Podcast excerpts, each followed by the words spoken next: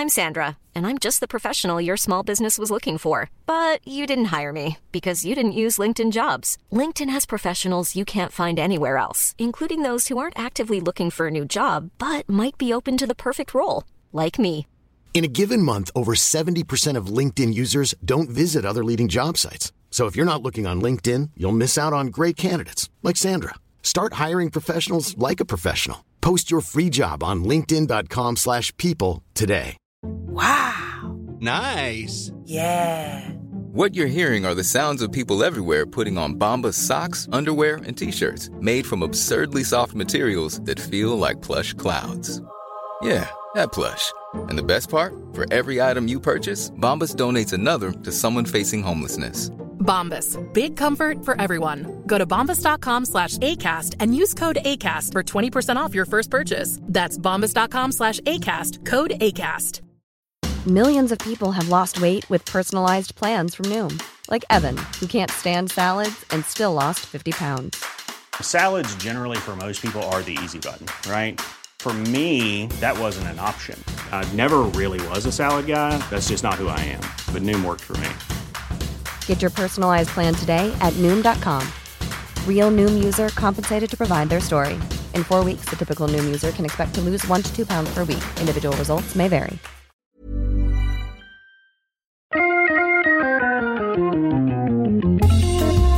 Welcome to Wood Talk. Now, here are three guys who think true grit starts at 220 Mark, Shannon, and Matt. All right, welcome to the show, everybody. It is number 499. On today's show, we're talking about why woodworkers hate IKEA, MDF for a benchtop, choosing a grinder, uh, and uh, bandsaw capacity versus quality. And we're also going to feature your dumb questions. As always. no, Matt, it's a special feature. Come on, man. But uh, before we get to that, I want to let you know that Wood Talk is brought to you by Rockler. Rockler has been helping customers create with confidence for over 65 years. Rockler is giving away a new product each month to one lucky Wood Talk listener. This month, they're giving away one of their cool convertible benchtop router tables, which can be quickly reconfigured for benchtop use, wall mounted use, or collapsed entirely for storage or transport, or to put under Mark's bench. So if you want to send me one, that's totally fine with me. Enter for your chance to win before April 1st at rockler.com slash woodtalk. And while you're there, check out the uh, Power Plus sale, which is going on right now. Buy it all. Just buy everything. Get it all. Get it all. And while you're shopping, if you want to help support the show, I'm trying to tie it together. That's not working. While you're spending money, While you're spending money, send some money our way by uh, supporting us on Patreon. You can go to patreon.com slash woodtalk and sign up to become a patron of the show. When you sign up, I will read your name to the best of my unability.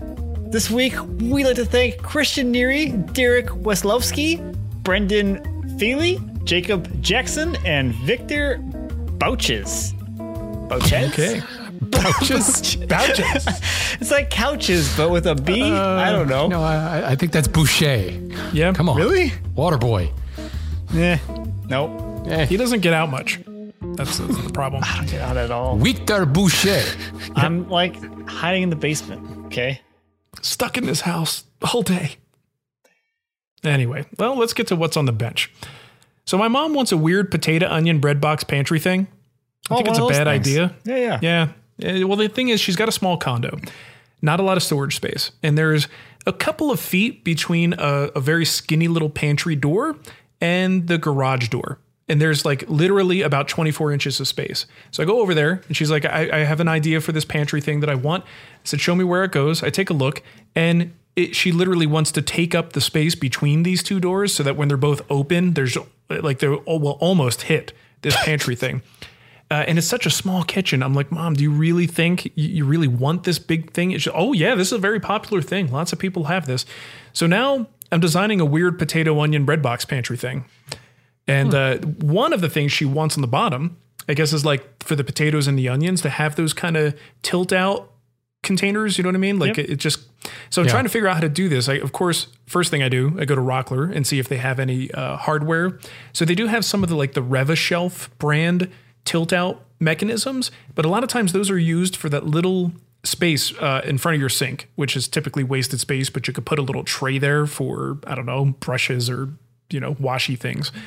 Uh, so I'm not sure that that's going to work. I guess I could also just kind of go with like regular hinges and come up with some kind of a stop system, which might be the like probably the the no frills smart way to do it. Uh, but anyway, I don't know. So Rockler does have some good hardware there for something like that, and I might have to do that. But if anybody has feedback on this, if you've done, um, you're not going to be too big, you know, because it can't be. There's no room for this thing in the first place. But if you've done a tilt out system like that, let me know what hardware you use, what worked for you, because uh, I'm going to have to do something like that pretty soon. Uh, the only other thing that I was working on is I did a "Where Are They Now" sort of thing uh, with my outdoor furniture. So I went back to Do, it, do like that every year? I feel like. Aren't we No, always no. talking about your outdoor furniture? we might always talk about it, but I've never done this kind of like review. It's a Colorado thing. Rubbing it in. It's just what we do here. Yeah. Uh, so so yeah, I actually have I think about five pieces or five different things uh, that I wanted to show. You know, this has been this this is its history, and here's where it's been, and here's what it looks like now. Just kind of comparing the different finishes and how they've held up, and uh, that'll that'll be coming out soon. Uh, kind of a fun video to do though. So that's it. That's all I'm working on. Wow. Yep, exciting stuff. Man, normally you talk a lot longer than that. I do. I'm giving you an opportunity to spread your wings and fly. Nope. I'm gonna be like, this is your moment, Matt. well, okay, fine. Except we talk uh, most of the things we're going to talk about in this one, we talked about last time as part of Rockler's ad in the last episode.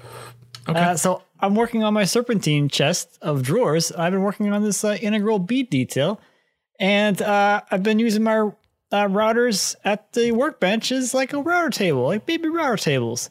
Hmm. Which, hmm, I mean, Sounds like you need a convertible benchtop router table. feels like I do.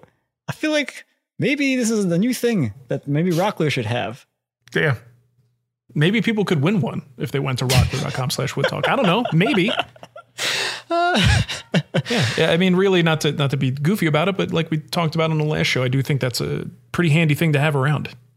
Yeah, so I'm I'm just doing like a integral bead on this uh, curvy front uh, chest, I guess. So these are the the uh, the drawer dividers, and they're gonna get a bead detail around them. The bead, I think, uh, like you do like enough pieces of furniture, and you start looking at these things, and you realize why they're there. Besides the fact that it's ornamentation, is they break up that front facade because they are like flush inset, but with that bead there, if everything's not perfect, you have no idea Yeah. if you didn't have the bead there and the dividers were in the same plane as all the drawer fronts, if the drawer fronts were a little bit out of curvature versus the dividers, you notice. But the bead makes it a little bit harder to see that. Yeah. That's a good yeah, point. it's a little cheat. It's a little is a little shadow line. Exactly. Yeah, that's the whole idea between like reveals. You know, when you Mm-hmm. have like an eighth inch reveal between a leg and an apron. Yep, that's just to hide imperfections. yep. That's what it's for. So you you said this is an integral bead, so you're not like adding a cock bead like a traditional, you know. No, I'm not doing Cock that. I bead that's don't. I don't like in. the cock bead because then it hides the dovetails. oh, you guys are killing me here. You're welcome. I'm holding it in. Uh. oh, it's so, I think it's so the- hard. I I think the cock makes more sense if you're doing like a like a bent lamination or something like that, or you're laminating. or if you're Just I can laminating feel a Mark, veneer feel face. Mark just dying. oh, just the secondary material because then the cock bead hides all the plies and all the layering behind it so it, it breaks that up if you have this i'm doing a solid uh, sawn drawer front so i don't need the cock bead to Mm-hmm. hide any of my sins Matt, I just can't wait to see your curvy chest and cock bead. oh, there's, gonna be, there's no cock bead i'm not using there's no co- no Oh, bead there- no, no cock, cock bead. bead. just just a bead integral bead Regular bead. Minus the no- cock. No cock. no cock beading on this one All right. It is what it is. Is is it? Oh, I'm just I'm just a glutton for punishment. I know I shouldn't, but is the is the bead actually proud of the the front of the drawer blade, or is it just It in is. line? Okay, so it is proud. So, are, are- what are you like routing out the the middle? I guess of the yeah, blade. I used uh, so most people, I guess, traditionally would carve that out.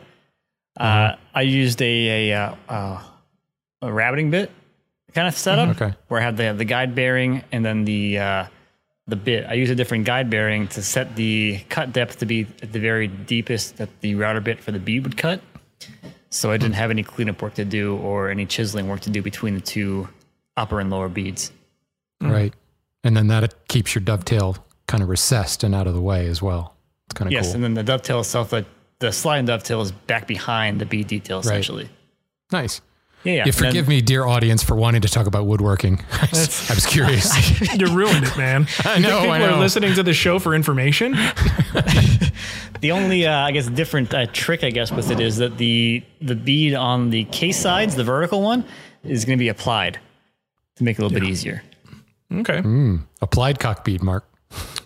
Yeah, yeah. Come for the information, stay for the cock bead. That's what I always say. I mean, I don't know who Uh, That's a came show up with these title if I've woodworking ever heard names. one right there.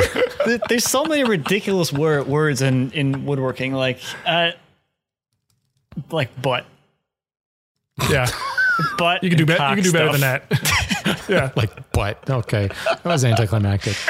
I was trying Seriously. to think of like, because there's, there's a lot of like goofy things that like had those kind of innuendo things that people like laugh about, like you know, ha ha, butt joke, uh, butt Mm-hmm. butt joint, and you know, butt chisel and butt whatever. Then they got Hardwood. on the other the other front on the front Yeah. side, the cock bead. Hardwood cock bead. I'm, I'm just not going. I'm not taking the bait. I'm just waiting for this to end. Please, be Please, over. please be over. Please make us end. All right. Well, then I guess I'll take take it from there, unless you have more to talk about your cock Oh, bead, Matt. You can take the cock bead from here. That's fine. Take the cock bead good. and run with it. So I, I ran into an interesting problem. I'm I'm starting a um I never know. Is it a sideboard? Is it a hunt board? Is it a credenza? Whatever. It's a sideboard. I'm calling it a sideboard. And um it's all out of cherry. And I I feel like in the in the last probably five years or so, I've gotten to be really picky about grain and color match when I build something. So I, I'm really focused on like trying to like I buy all my lumber at the same time or I get all my lumber at the same time and I, I get everything as you know as few boards as possible so you get the best grain and color match and I usually end up with like you know half a board left over or one board left over and it goes in the shed well I've gotten to the point now where I still have a lot of cherry like I probably bought uh, two or three thousand board feet of cherry when I started working at McIlvain, and I've kind of added to it over the years. But what's happened is those extra boards that I didn't use have ended up in the shed. So when I go to the shed, I look and I go, okay, I've got a lot of cherry, but like none of them match. Yep. It's like crap. Yep. Crap. It's So it's I- even worse when you try and make all your furniture out of one tree. Then you have like Right. one board left over. Like I don't I'm do. What am I gonna do with this?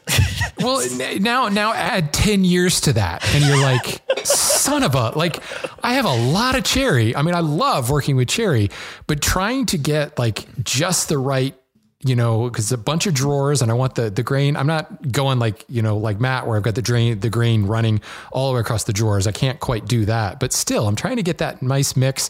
And then I'm trying to find a good top because this thing is going to be 72 inches long and I got nothing. Like I have so much cherry and it's all 70 inches, 68 inches, 40 hmm. inches. And I realize I can redo, redo my design and I may end up doing that. But at the same time, I'm like, no, I want it 72 inches long because that's what fits proportionally. So like, I'm going to have to go buy cherry. And I, sh- I should actually take a picture of my cherry in the shed and post it because it's ridiculous. There's probably 2,000 board feet of cherry in my shed and none of it works. Oh man, like I, I gotta i'm almost like this needs to i gotta figure this out. Like i can't go buy more cherry. I gotta make this work. It'll be a, a you know uh, an exercise in using creative grain and color but geez it was really upsetting and i think at the time like you build a project and there's that one board and you're like yeah i'm gonna i'm gonna be screwed. I'm, I'm gonna need to build a small project that only that board needs. And then another years goes by and you've added another board and another board it's like this is terrible so i know like no one no one is going to feel bad for me in this particular instance I feel Maybe bad Matt. for you. I feel Matt perfectly bad for you. it's it's it's just one of those things now that i i really focus on this and it's like one of my favorite parts of a, of a project starting a project is getting that telling the story with the grain and the color and getting it working it, and i just i can't not do that now so it's like pulling on the boards i'm laying on my bench and it's like none of this works this looks terrible i can't do this put it all back in the shed and i'm gonna have Once, to go buy once more you've cherry been spoiled with like stuff that matches, yeah, yeah never absolutely go back again. Yeah, Absolutely. I've lived that struggle. yeah, it's tough to turn that off. So yeah, that that's I I spent like an entire shop session going through my boards and trying to make it work, and I ended up putting them all back. so I got nowhere but frustrated. So yeah, And meanwhile, you're going to go buy more and then make Yep. more short scrap. Yeah. absolutely. Yeah, what I need to do is done. probably saw it up into veneers and make shaker boxes out of them. There you go. Yeah, you Good need some small projects. You and me both. Or I guess gotta get rid of some of the stuff. I got too much. Yep. People will take it off your hands for sure. Okay. No doubt. community stuff. Uh, so I put up a post about dumb questions recently. The reason this happened was because I received a question that was almost a little. It's at the point when you get a lot of questions, you know, you try not to be cynical about things. I always want to help people, but some questions kind of transcend the others where you go like, why did they even ask me this? So I made a joke about it, like with Matt and Shannon. And then in the in the discussion that we had, it was like, you know what though?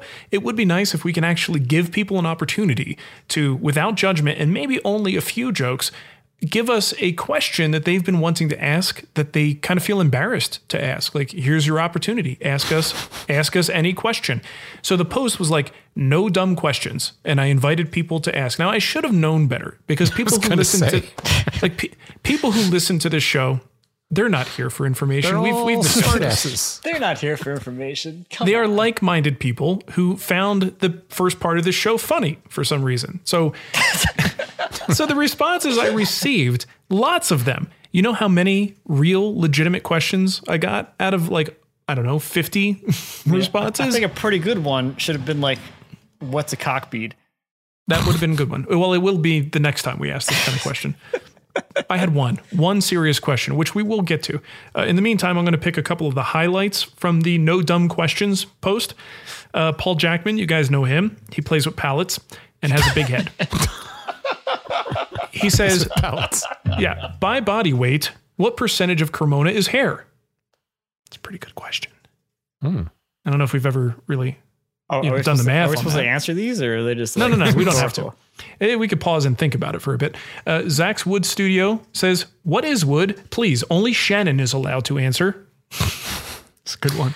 A series of All right. cellulose fibers held in a lignin matrix. Okay, there you go. Uh, SoCal Cheese says, Why doesn't Shannon have a project in the guild?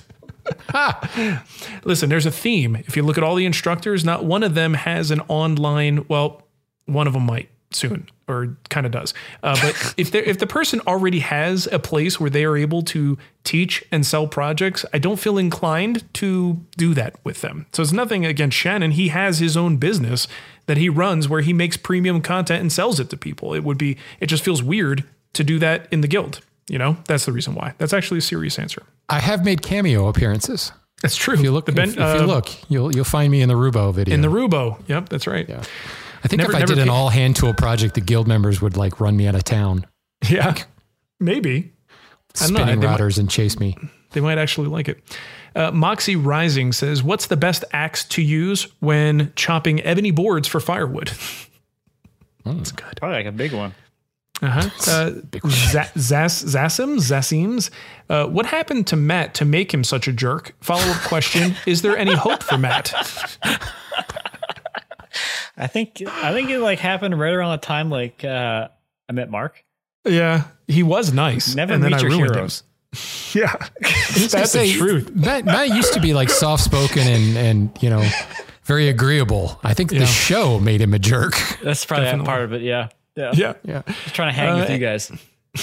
All right, and last one here is from Matt Scranton. He says, "Why are they called hand planes when they don't fly?"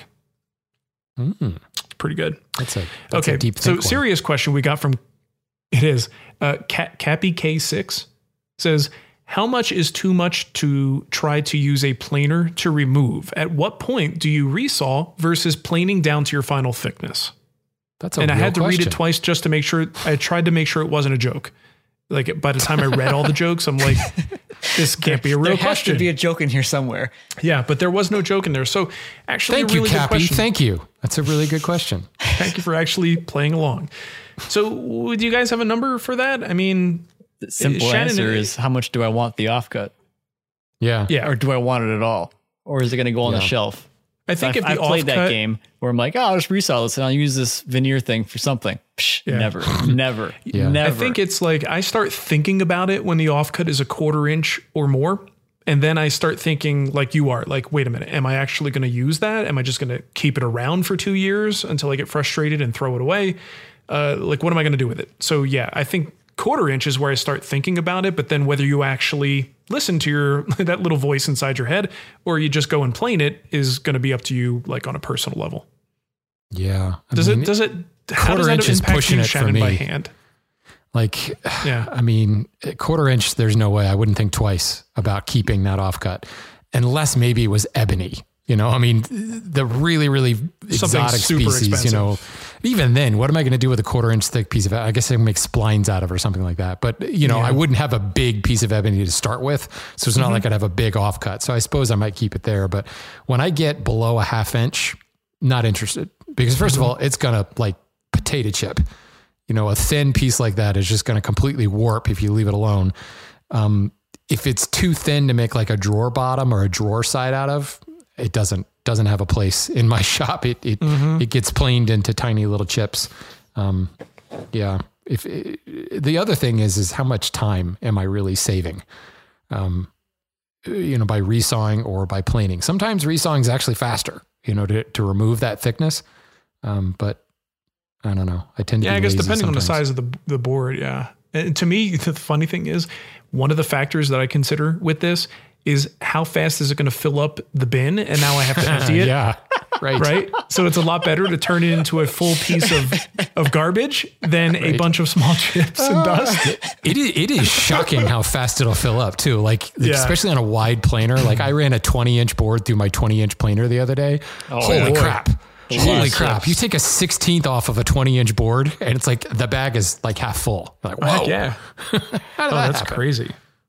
Wow. Well, you know who uh, who else's bags are always full? Rockler? Rockler, maybe. I'm not sure what bags we're talking about, but sure. I don't know. I have no idea anymore. Uh, Rockler wants to let you know that they've got 37 retail stores across the country. That's a lot. Uh, when you stop by a store, you'll find exclusive Rockler innovations, an extensive lumber selection, including plywood and slabs, hard to find hardware, finishing supplies, power tools, and more. Rockler's retail experts can help you answer your woodworking questions. Uh, you can also sign up for a class. I've taken classes at Rockler before. Uh, topics ranging from wood turning to cabinet making to power tool basics. Find a store near you at rockler.com. And uh, have you been to your local Rockler store anytime recently, Matt? Yes, yes, I have. What'd you have to go get? I bought the um, I made those epoxy picture frame things, uh, and I bought the um, the hardware for the back, the little I don't know what they called, like the retention spinner things Mm-hmm. on the back Uh, of the picture re- frames. The holder hoochies. Yeah, those the hoochie things. The- Yeah. The hoochie Mhm. things. the hoochie things. Yeah, yeah. Okay. I bought those things. little little things. Okay, cool. Uh, I actually went there recently to get. No, I didn't go. I sent John because when you have an assistant, that's what you can do. Uh, we needed powder, like a white powder, mica powder, to mix in with epoxy for an epoxy inlay. That kind of white powder. Yes. come on, come on. That, that's behind the Rockler store in the alley. yeah, that's a different, uh, whole different place. So they had a couple different varieties of this stuff that we were able to test out. Like some had a little bit more silver, some was a little pearlescent, but something that I normally wouldn't have even thought about Rockler for necessarily. Uh, went to the website and I was like, oh, okay, they do carry this. And it, the thing was, I needed it soon, and uh, ordering it online was not going to be an option. Uh, so thankfully, they had exactly what we needed. So always, always a treat to go there, even though I now send John to go there. Good stuff. So anyway, uh, if you have, if you're lucky enough to have one of those 37 stores near you, you got to stop by. It's great. Like all the stuff we talk about, they're Rockler exclusives and the things that they create. Fantastic stuff, and it's all there on display. You can get your hands on it uh, before you know making the purchase. It's a it's a great little candy store for woodworkers. Big I'm jealous. candy store. I want a Rockler store. Yeah, maybe I'll just go tomorrow. I don't know. Go Kinda- check it out, kinda man. Feeling the feeling of the vibe, the vibe now. Yeah, Stop in. just hang out amongst hang out amongst the regulars. Oh yeah. Meet some people, shake some hands. Shine touch anybody. Dude, you know what? A- AWFS sent us a survey about uh, COVID and comfort levels, and I guess they're looking to like gauge people's responses if they're ready to do something like AWFS. Oh yeah. Uh, and Nicole filled it out, and it's like, nope, nope, Nope. uh-uh, nope. Hard pass. yeah. Every question, nope. Yeah, maybe not. Maybe not this year. Maybe next year. Okay, so let's get to emails and voicemails.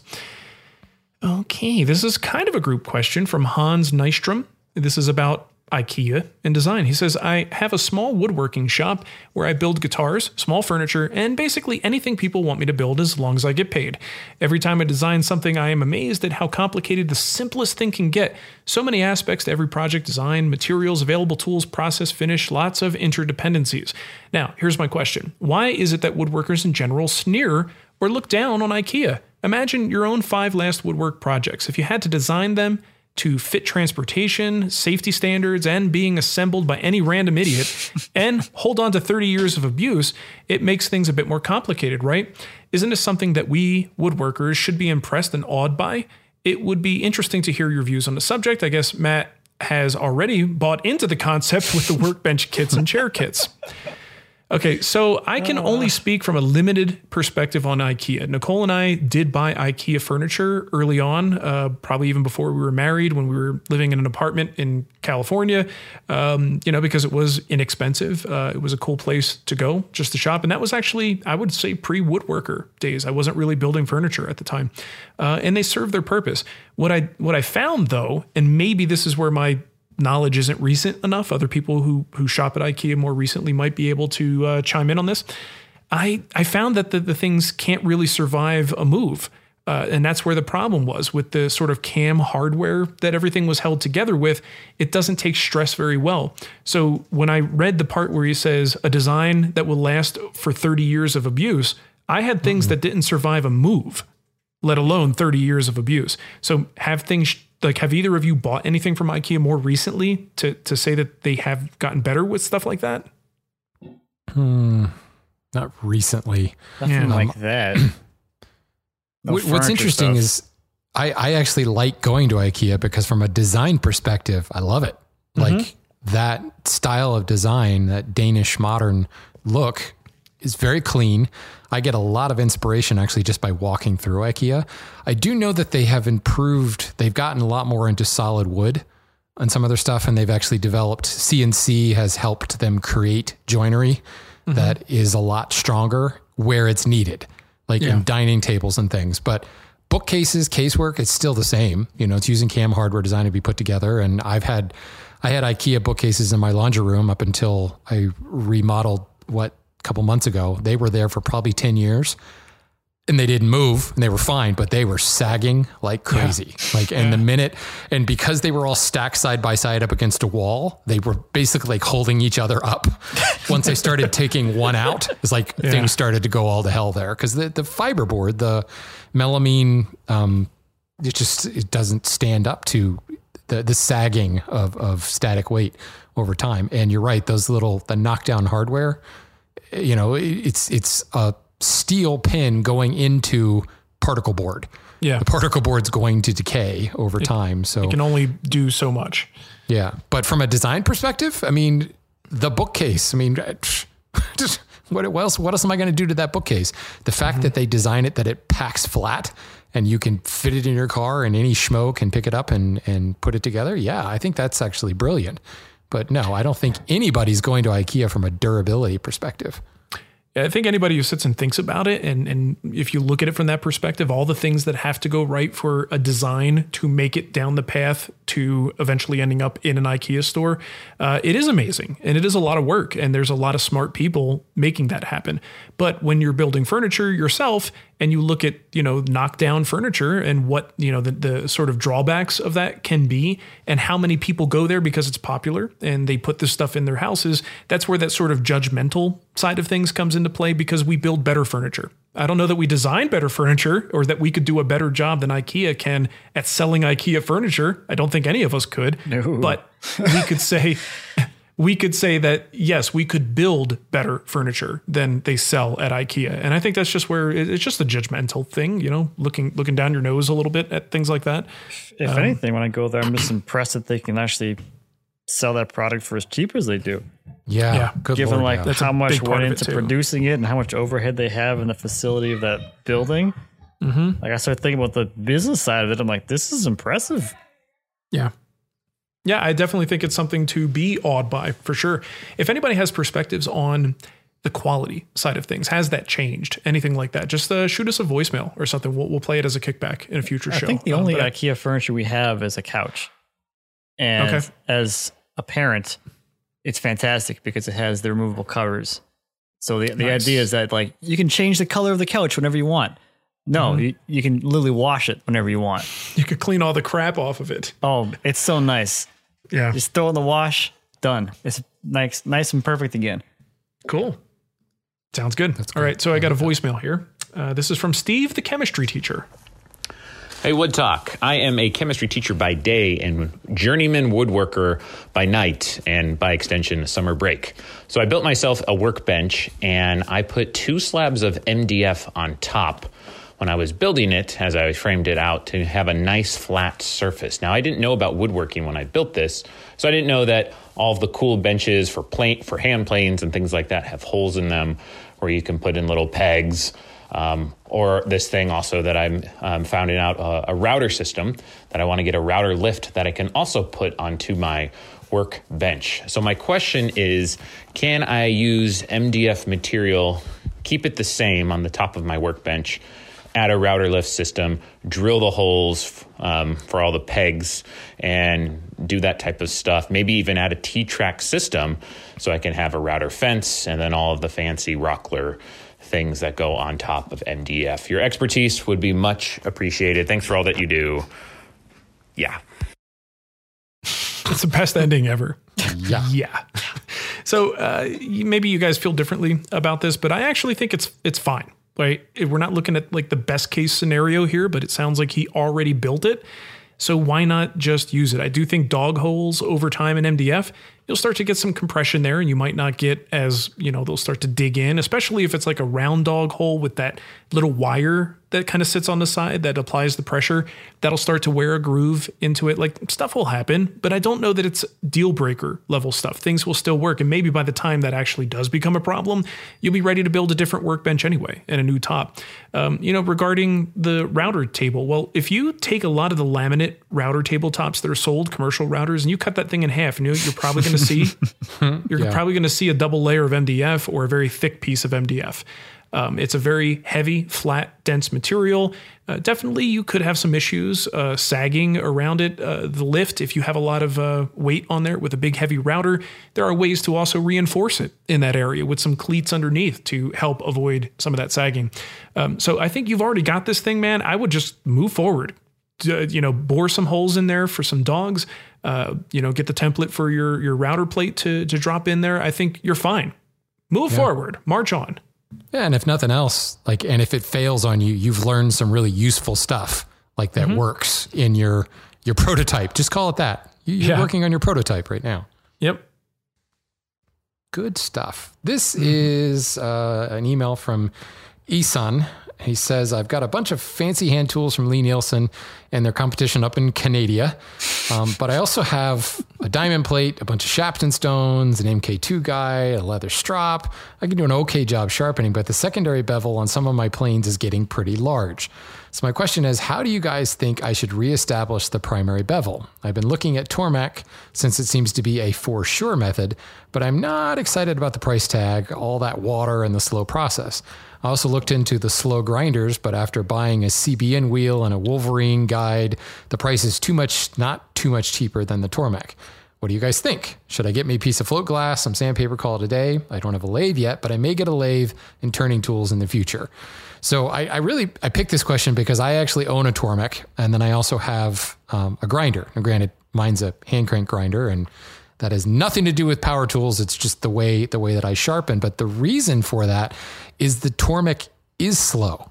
But the Tormek, I think he puts it well, a for sure method. The the jigs and the system that is Tormek is pretty brilliant, and it will basically make any idiot, any chimpanzee be able to actually I know a lot of smart chimpanzees. Actually, no, I don't. I don't know any chimpanzees. I don't know. why I just said that. you liar. I've don't heard of any many smart chimpanzees. I know. I know a lot of people who are not as smart as chimpanzees. How about that? I think But- some people would say this show is hosted by three of them. just very, very, very likely. Very Um, intelligent monkeys. the The point is, is I do have turning tools. And I bought my Tormek originally because it was like, oh, this is going to solve all my sharpening problems. I kind of learned my own way of sharpening and I never used the Tormek except for my turning tools. It is fantastic, you know, for putting crazy grinds on bowl gouges and things like that. And, and that's pretty much the only reason I have it. I probably wouldn't buy it again. I would probably find another way. Um, but I have the Tormek. I'm not going to sell it because I do still use it for turning tools. But when it comes to like your regular tools and and reestablishing that bevel, this process does not have to be nearly as exact as people think it does. So uh, I would go with a regular grinder. I wouldn't even go with a slow speed grinder. I would just go with a grinder, something that you can get that's inexpensive. Focus on getting a good wheel, a cool running wheel. Um, you know those CBN wheels are pretty cool, but yeah, they're expensive. You know, if you get a wheel like a even the Norton 3X wheels that uh, run a little bit cooler, use a dressing tool to put a camber, a slight curve on that wheel, so you're not grinding across the full width of the wheel, but you're grinding in more of a pinpoint. You can actually get a you know refresh your edges very quickly with very little heat buildup, and I think that's the key. Is you're not spending a bunch of time on the grinder. Um, it's very little actual elapsed time. So there's not that much time to heat things up.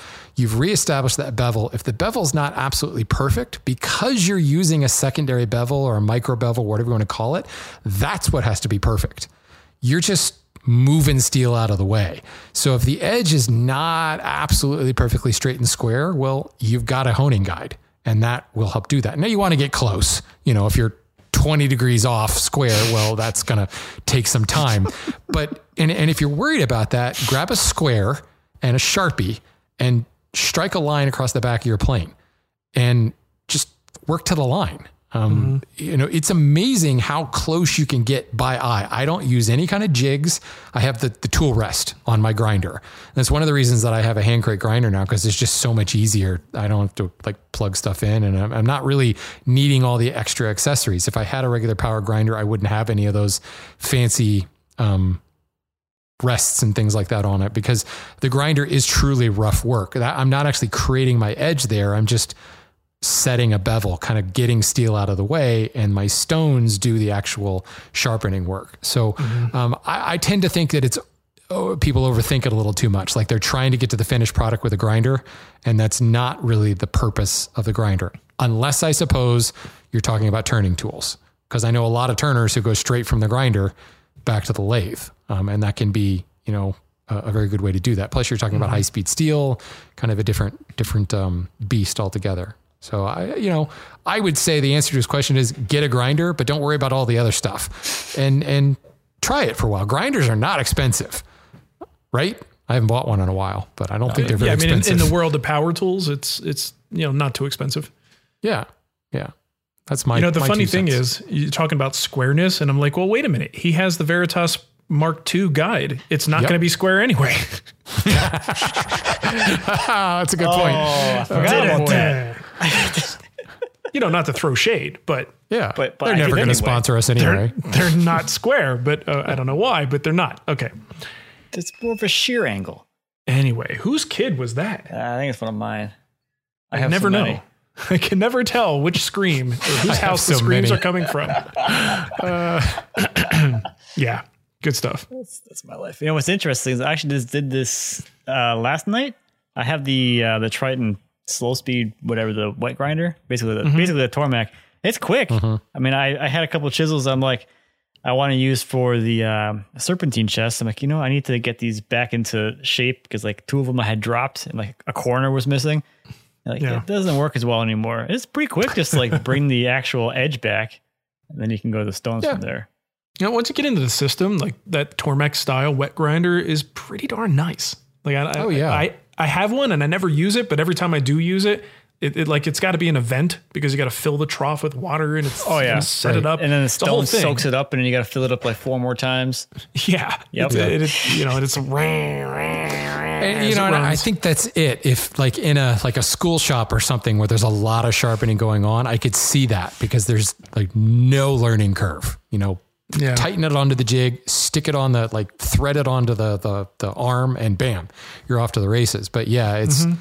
Uh, sharpening for me is so non an event. It's like it's it, it happens in 10 seconds and I'm back to work type thing. So yeah, the Tormek Yeah. just doesn't fit that workflow. But to your to your point, I, was- I was trying to get to this is uh, I didn't have the um whatever the jig that holds it at whatever angle and pivots on the post Mhm. thing because I have it out in the shed or in the in the barn. I'm like "Ah, I don't feel like going to get it, so I freehanded it, and guess Mhm. what? It worked just fine.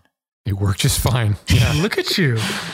Funny how that works. I mean, funny and this is what I wonder like when people talk about burning an edge, like, do you just fall asleep? Like, you just doze off while you're at the grinder? I mean, you got to really hang on, like, press into that stone for a long time to, to, to pull the, the temper out. It's like Hanging you know, on, I just right. Just kind of lean into it a white- little bit. A and, white knuckling this chisel here. I ain't letting go. uh, I'm going to catch up on my wood talk episodes while I just lean on the grinder a little bit. You know, Well, he does have three young kids. He's really tired. That's true. Grinding is my nap time. Yeah. It is true. I fall asleep with a grinder. Helps me cope. All right. This next one is from Ryan. It says, uh, Hey guys, I discovered the show a few weeks ago and have been Binging. binging. Sound it out, I man. was like, Sound it out. It's like binging. I'm like, what? What? Like, you go to Bing, you search it. Binging it. Nope. Binging it. That's not even like late. That's like the best part. It's like, oh God. oh, I guess it's Isn't that what you do when? Isn't that what you do when you go over to the Google competitor to do searches?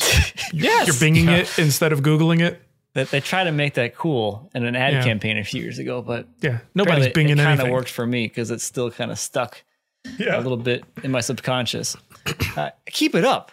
Uh, I wanted to get your thoughts on a question about bandsaws. I'm getting ready to upgrade my small Delta bandsaw, and I'm deciding between two bandsaws with similar price points but different uh, capacities. One is a Grizzly 17 inch saw, and the other is a, a Laguna 14 inch saw. My question is Is the extra capacity of the Grizzly worth the supposedly lower quality of the saw? Do you remember a time when you, when you all, wait, hang on, wow. Do you remember a time when all you had was a 14 inch bandsaw and thought, dang, if I only had three extra inches?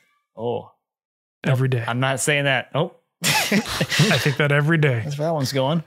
Uh, so I have a 14 inch saw, and that's what I've had since I got like a real bandsaw, I guess. So like I had the same like kind of upgrade. I went from a um, a benchtop bandsaw and that I couldn't get to cut straight or couldn't get to cut through anything uh, to a uh, a 14 inch saw, which I have now. A totally different experience. So I think regardless of which way you go with this, uh, going from a little baby saw to something like that's a little more substantial is going to be a night and day difference. So I don't think you'd be unhappy with either direction. I I don't have experience with either of these products, so I, I'm hesitant to really like throw some shade at, at Grizzly, saying that it's going to be lower quality just based off of that. Uh, but I will say that one of the kind of disadvantages, at least on the 14 inch bandsaw that I have, I have the Rikon, is that table size could be a little bit more substantial. So if you get some bigger workpieces on there, it gets kind of annoying because you have to really support the workpiece over the table. And if you get some bigger stuff, having a little bit bigger table and some more real estate there uh, could help. So if the bigger the 17 inch saw has a slightly bigger table, that could be a nice benefit. Besides the fact that you can get three extra inches in the throat. Uh, probably both these saws have likely the same resaw capacity. They're probably around 12 inches or somewhere around there. So I don't think that's, at least for me, the resaw capacity is more important most of the time than the throat depth.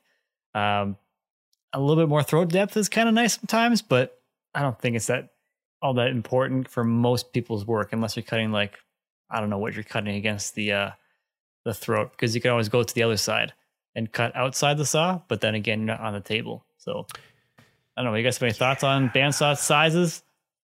Assuming I- I let's like just the- assume they have the same quality, just for the sake of Okay. I have no I have no I don't I don't know any both these products at all. Now, I, I like the capacity in, in the throat. I, I maybe do things a little bit differently or What, depend what on the things saw. you try to stick in the throat? um, big, you know, pieces of plywood. So Oh, let's say I've got a, Plywood a on bandsaw, is that allowed? uh, I got stuff to cut. I got tools to cut them. I'm Maybe that's why your blades keep snapping. yeah, that could be it. Plywood. That's it. Uh, but if I like drew a shape on a piece of plywood and I'm trying to cut things out, there are times where I'm, you know, maneuvering things around, cutting curves, and it's nice to have that extra real estate to the left of the blade to like be able to navigate stuff. If I only had the 14 inch, I'd be, you know, just running into that thing constantly. Um, you know, also with it, with depending on the fence that you have, the fence itself is going to take up, eat up some of that space in the throat. So if you have a good, you know, decent quality fence that has some, you know, girth to it, uh, that will eat up some of that space. So I like to be able to have the best of both worlds, have the extra room, but also have a fence that's, you know, that's worth a damn. Um, so I don't know. I kind of, I really like the extra throat uh, depth, and I don't use the extra resaw capacity, the vertical capacity, quite as much. Oh, there you go. No good answer. Neither one of us know what the heck we're talking about.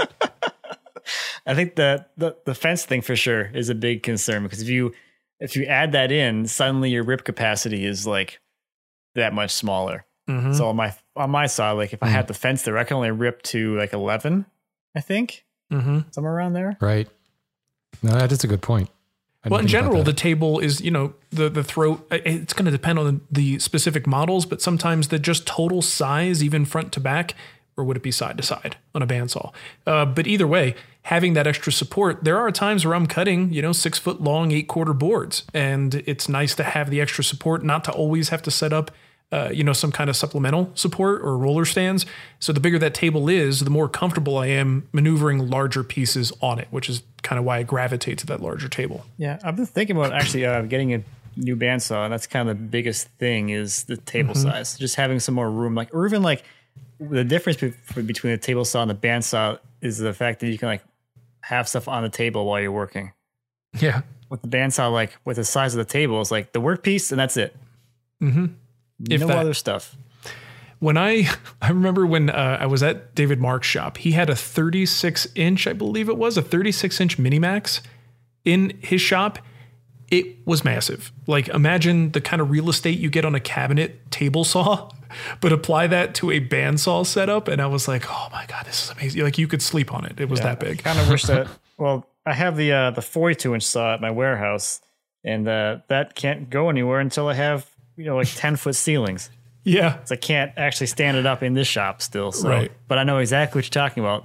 the The table on that bandsaw is bigger than my table saw. like bigger awesome. than Yeah. that. It's like It there's so much space. But So cool. You know what's on the table at the warehouse? Crap. So it's like it's exactly kits? the same Coffee mugs. chair kits. chair. There are chair chair parts on it. I have all the armchairs, uh, armrests on there. Oh, there you go. It's not going to waste then. You know, it, I think at, at essence, really, the question that Ryan's is, or the thing that Ryan is struggling with is here's a bigger saw, but it's grizzly. Um, I don't know about you guys, but I've had great experience with grizzly tools. And I know like the reputation, everybody knows that reputation, grizzly, but I mean, I got a grizzly planer right now and I'm perfectly happy with it. And it, God, what is it? Six years old now? Something like that. I mean, I had a grizzly bandsaw before. I had a grizzly jointer in the past. Um, I've never had a problem um, with the stuff. In fact, I look at my grizzly saw, my grizzly planer, 20 inch planer, and I look at the Powermatic 20 inch planer. I've used both.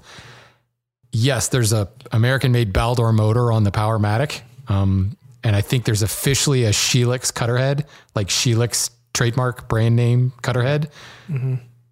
It's the same everything else. It's a You yellow coat of your paint. mouth. It's a yellow coat of paint compared to a green You. coat of paint. I- and I and many people tell you they're made in the same factories, you know, but there's like different lines and and I've seen that like like in in the, my day job like composite decking it's all made in the same place. It just has a different label stacked on it or a different feed rate. You know, there's tiny little quality control things, but really what he's saying is, well, you know, I could get the 14 inch one that's supposedly better, or I get a bigger one that that's crap. I don't know. I, I feel like Grizzly has is gets an unfair rap sheet.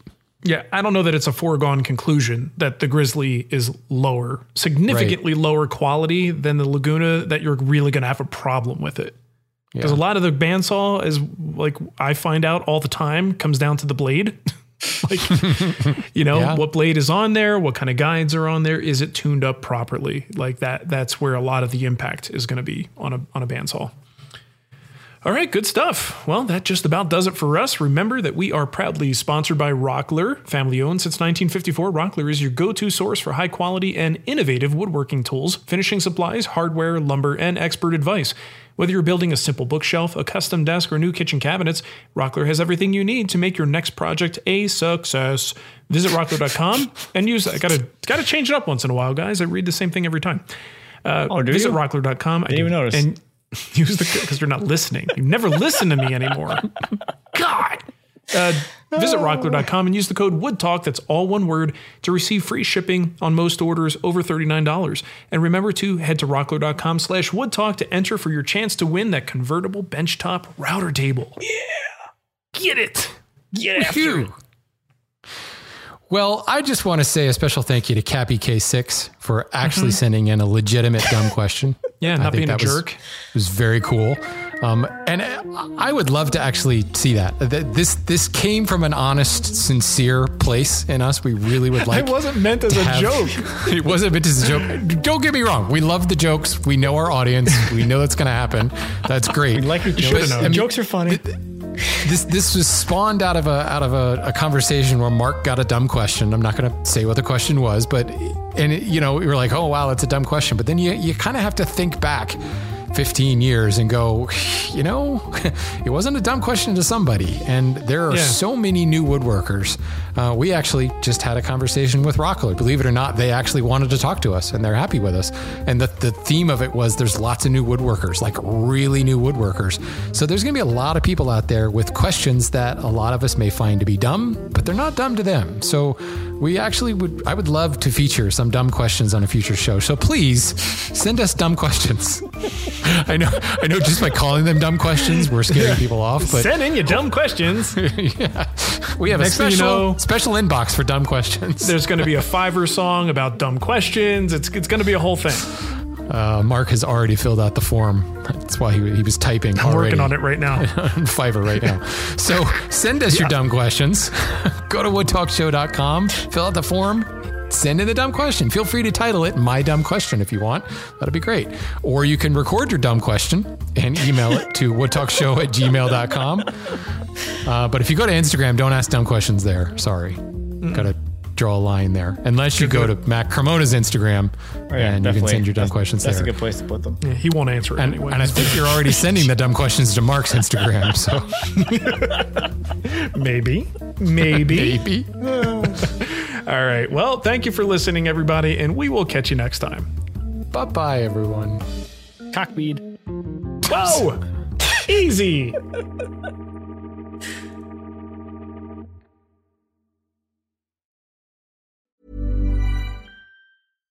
Hi, I'm Daniel, founder of Pretty Litter. Cats and cat owners deserve better than any old fashioned litter. That's why I teamed up with scientists and veterinarians to create Pretty Litter. Its innovative crystal formula has superior odor control and weighs up to 80% less than clay litter. Pretty Litter even monitors health by changing colors to help detect early signs of potential illness. It's the world's smartest kitty litter. Go to prettylitter.com and use code ACAST for 20% off your first order and a free cat toy. Terms and conditions apply. See site for details. Planning for your next trip? Elevate your travel style with Quince. Quince has all the jet setting essentials you'll want for your next getaway, like European linen, premium luggage options, buttery soft Italian leather bags, and so much more. And is all priced at 50 to 80% less than similar brands. Plus, Quince only works with factories that use safe and ethical manufacturing practices. Pack your bags with high-quality essentials you'll be wearing for vacations to come with Quince. Go to quince.com slash pack for free shipping and 365-day returns.